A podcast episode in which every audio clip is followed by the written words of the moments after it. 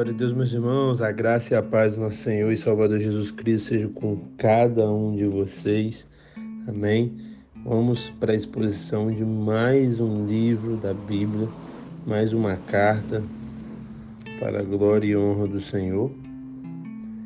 E esse áudio é somente introdutório, só dando alguns conceitos aqui para a gente entender e nortear a nossa interpretação bíblica. E o próximo áudio será já do capítulo 1 dessa carta.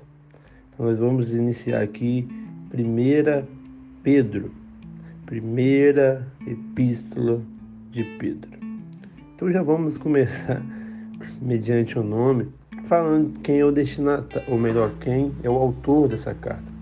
O autor dessa carta é o apóstolo Pedro. No, verso, no capítulo 1, verso 1, ele já se apresenta é, como apóstolo de Cristo, então é, de todas as discussões dos autores bíblicos, essa é a menor, é bem explícito é, pelo nome ali, mas também pela escrita, que foi o apóstolo Pedro. Apóstolo Pedro, pescador, irmão de André, foi alcançado por Jesus, viveu vários episódios com Jesus, Jesus sempre ensinando, é, discipulando ele, Pedro, ele escorregou, vamos dizer assim, na fé, negou Jesus, mas Jesus restaurou a vida dele.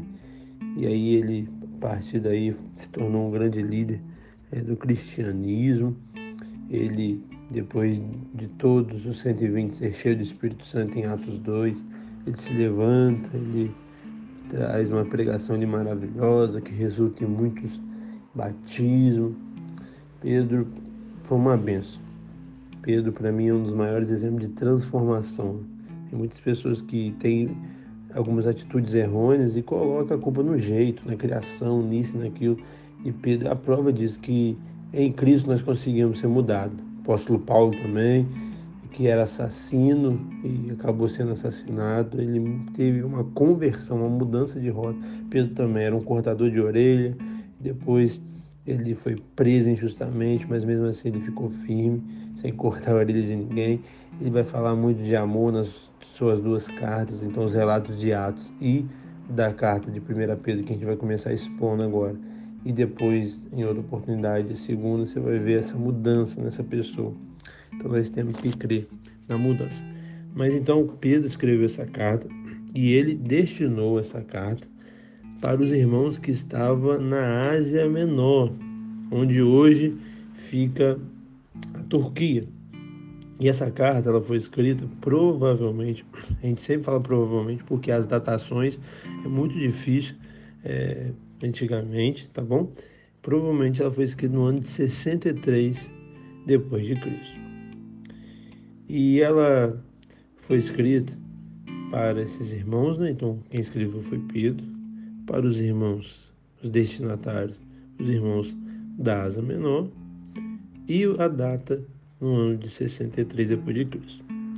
Essa carta, meus irmãos, o porquê dela ser escrita foi para encorajar e testemunhar da verdadeira graça de Deus.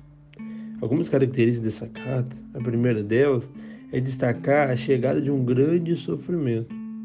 Pedro, de alguma forma, não sei se profético ou visivelmente, estava vendo que iria chegar um grande período de sofrimento. Então ele já escreve essa carta para encorajar seus irmãos para passar por isso.